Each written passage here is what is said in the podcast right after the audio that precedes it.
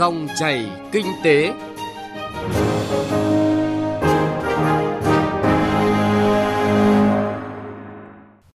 Các biên tập viên Thành Trung và Thu Trang xin kính chào quý vị và các bạn. Dòng chảy kinh tế hôm nay thứ tư ngày 8 tháng 6 có những nội dung sau đây. Việt Nam coi trọng đầu tư và tự chủ công nghệ, xây dựng nền kinh tế độc lập, tự chủ và hội nhập quốc tế. Cần cơ chế đột phá để phát triển nhà ở xã hội. Phần cuối chương trình, tiêu điểm kinh tế địa phương, phóng viên Đài Tiếng nói Việt Nam phản ánh nỗ lực của tỉnh Quảng Nam xây dựng khu công nghiệp phụ trợ và công nghiệp cơ khí hàng đầu Việt Nam. Thưa quý vị và các bạn, hai năm qua, đại dịch COVID-19 bùng phát và tình hình thế giới biến động những tháng gần đây tác động đến mọi lĩnh vực trên phạm vi toàn cầu. Kinh tế Việt Nam cũng chịu ảnh hưởng nặng nề. Theo các chuyên gia, dịch bệnh cơ bản đã được khống chế. Để phục hồi kinh tế, chính phủ, các bộ ngành địa phương cần phân tích rõ những điểm yếu, những lỗ hổng của nền kinh tế để khắc phục, đồng thời tiếp tục công cuộc tái cơ cấu kinh tế theo định hướng đã đề ra. Trong điều kiện tình hình rất khác với trước đây,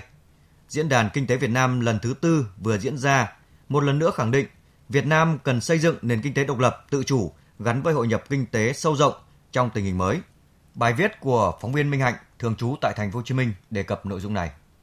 Thời gian qua, xung đột chiến tranh thương mại dịch bệnh xảy ra trên phạm vi toàn cầu với những diễn biến ngày càng phức tạp khó lường đã làm bộc lộ nhiều vấn đề của nền kinh tế cần phải khắc phục. Dễ nhìn thấy nhất là tình trạng thiếu nguyên liệu sản xuất và phụ thuộc vào một số nguồn cung nhất định mà trước đó chúng ta đã liên tục cảnh báo. Sau đó là tình trạng thiếu thị trường xuất khẩu, thiếu lao động, thiếu vốn, trình độ quản trị doanh nghiệp chưa tốt, vân vân. Theo Phó Giáo sư Tiến sĩ Trần Đình Thiên, các biến động đó cũng đồng thời mở ra những hướng phát triển mới, đòi hỏi doanh nghiệp và cả nền kinh tế phải đáp ứng để tồn tại và phát triển.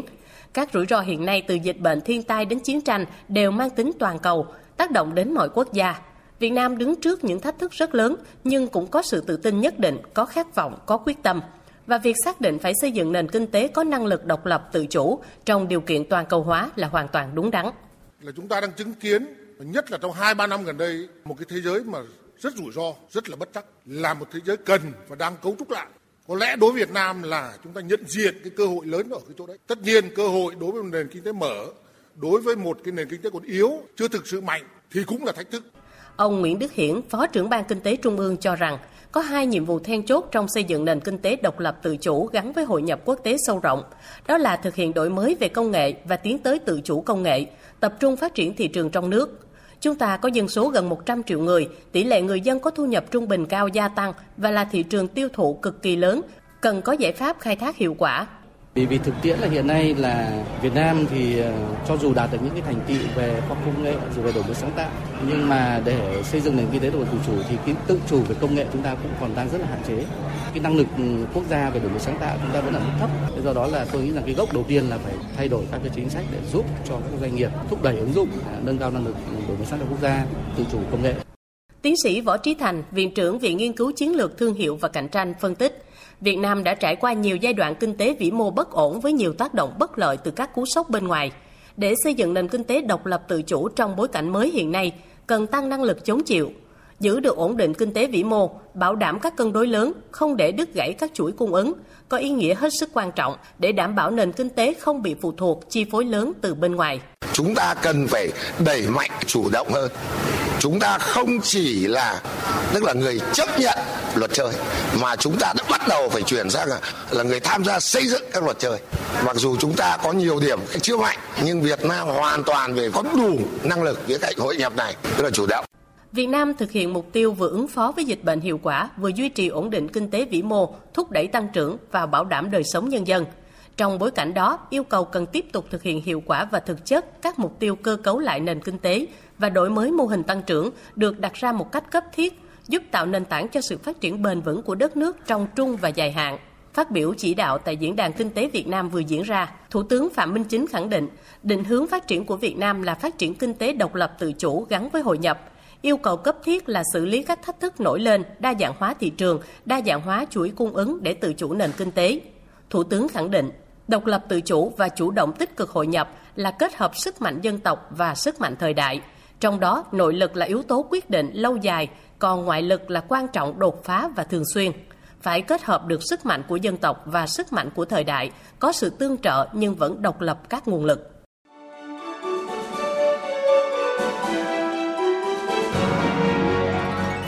Dòng chảy kinh tế, dòng chảy cuộc sống.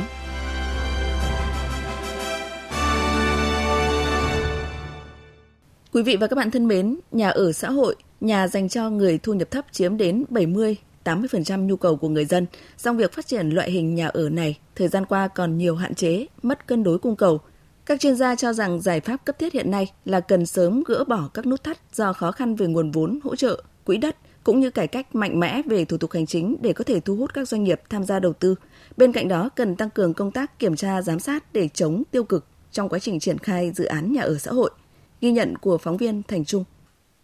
Trong khi phân khúc nhà ở thương mại giá cao đang dư thừa thì lại có rất ít dự án nhà ở giá rẻ được bán ra thị trường. Với tình hình hiện nay, người có thu nhập thấp rất khó để có thể mua được một căn nhà. Chị Nguyễn Thị Thanh Thủy, quê ở huyện Thái Thụy, tỉnh Thái Bình, đang làm giáo viên mầm non tại quận Cầu Giấy, Hà Nội. Còn chồng chị Thủy đang làm nhân viên văn phòng. Do phải chứng minh thu nhập, xác nhận các loại giấy tờ và nhiều thủ tục khác theo quy định, việc mua nhà ở xã hội của vợ chồng chị gặp rất nhiều khó khăn. Chị Nguyễn Thị Thanh Thủy chia sẻ. Chúng tôi cũng có đi ờ, tìm hiểu và cũng trải nghiệm qua quá trình mua thì tôi thấy rằng là cái mua được nhà ở xã hội ở Hà Nội thì nó rất là khó. Người mua chúng tôi đôi khi lại ờ, không tiếp cận được với cái nguồn hàng do những cái vướng mắc về thủ tục hoặc là qua trung gian.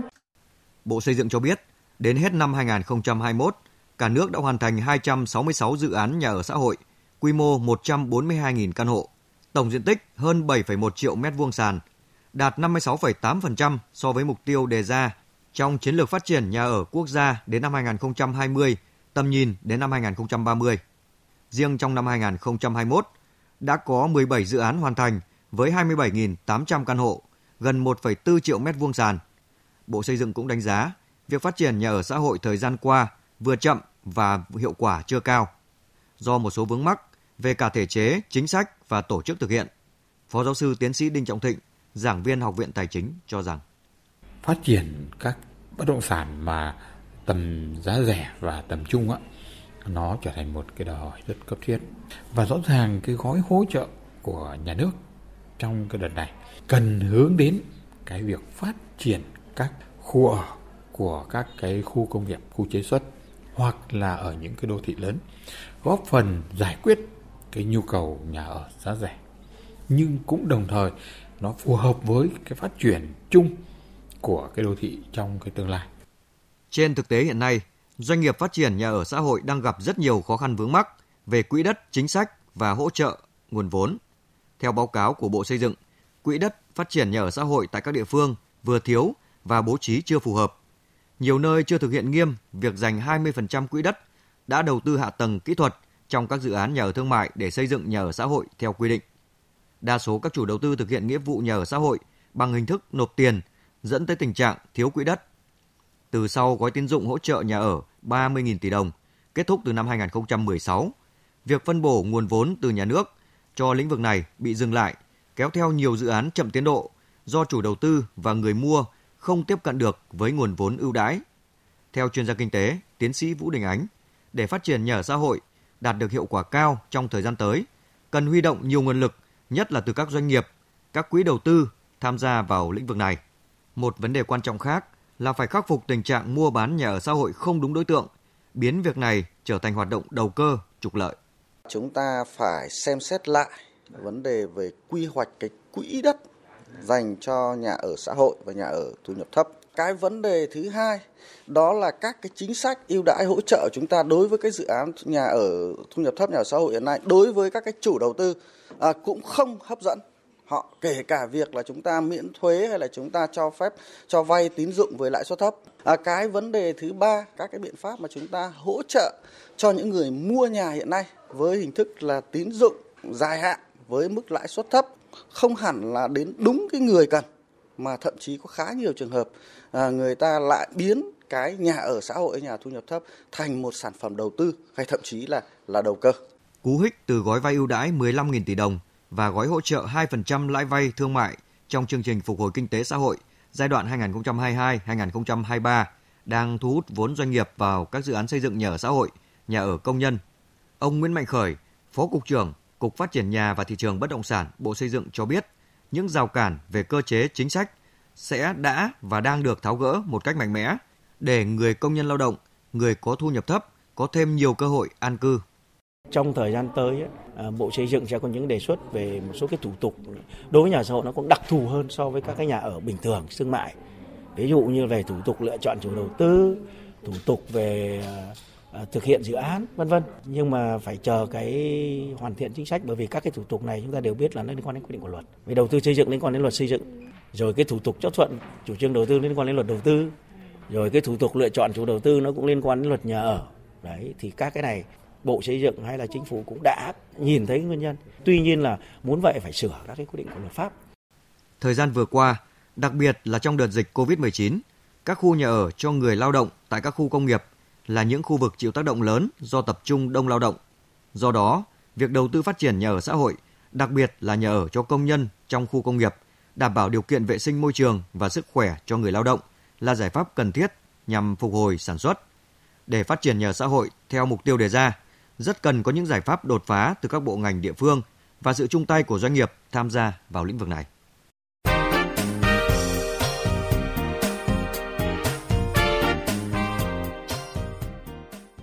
Quý vị và các bạn thân mến, tỉnh Quảng Nam đang khẩn trương xây dựng đề án thí điểm cơ chế khuyến khích hợp tác liên kết sản xuất theo cụm ngành công nghiệp, phụ trợ và công nghiệp cơ khí tại khu kinh tế Mở Chu Lai để báo cáo Thủ tướng Chính phủ trong quý 3 năm nay. Tỉnh Quảng Nam là địa phương tiên phong tạo dựng mô hình liên kết sản xuất, trong đó tập đoàn lớn với vai trò hạt nhân liên kết với các doanh nghiệp nhỏ để tạo nên chuỗi sản xuất có giá trị gia tăng cao, đóng góp cho sự phát triển của địa phương và tham gia vào chuỗi giá trị sản xuất toàn cầu – Phản ánh của phóng viên Đài tiếng nói Việt Nam thường trú khu vực miền Trung.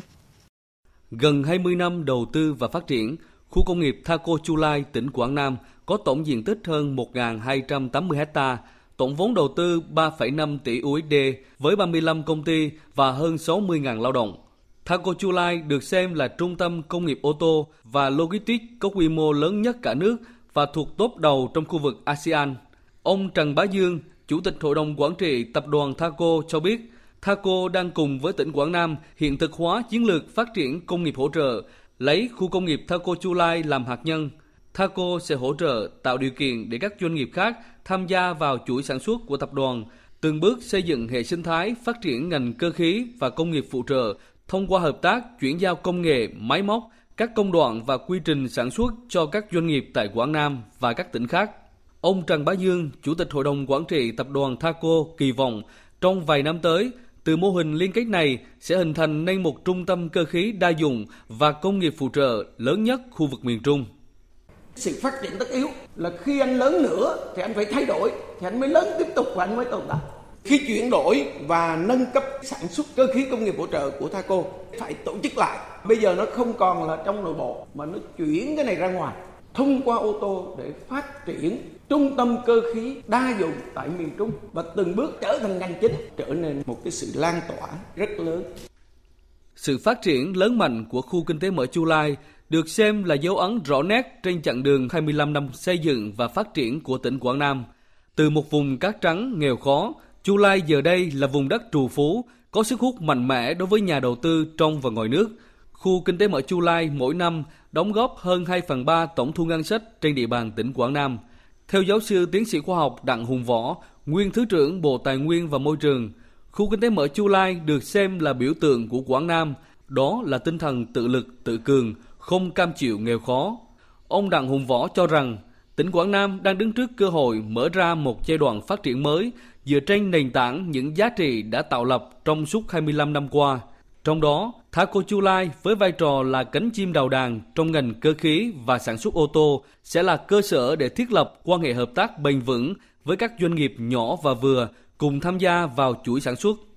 Chúng ta củng cố khu công nghiệp Chu Lai và tại đấy ô tô Trường Hải chủ động tạo ra được một cái lợi nhuận rất lớn. Gắn kết nó như thế nào? Để người dân tụ lại đến đây có việc làm trong khu công nghiệp và khu công nghiệp này thì không phải chỉ có ô tô Trường Hải mà chúng ta có thể kêu gọi nhiều nhà đầu tư nữa để tạo ra một khu công nghiệp có sức sống rất mạnh. Vừa rồi là ghi nhận của phóng viên Đài tiếng nói Việt Nam về nỗ lực của tỉnh Quảng Nam trong việc xây dựng khu công nghiệp phụ trợ và công nghiệp cơ khí hàng đầu Việt Nam. Nội dung này cũng đã kết thúc dòng chảy kinh tế hôm nay. Chương trình do Thành Trung và nhóm phóng viên kinh tế phối hợp thực hiện. Cảm ơn quý vị và các bạn đã quan tâm theo dõi.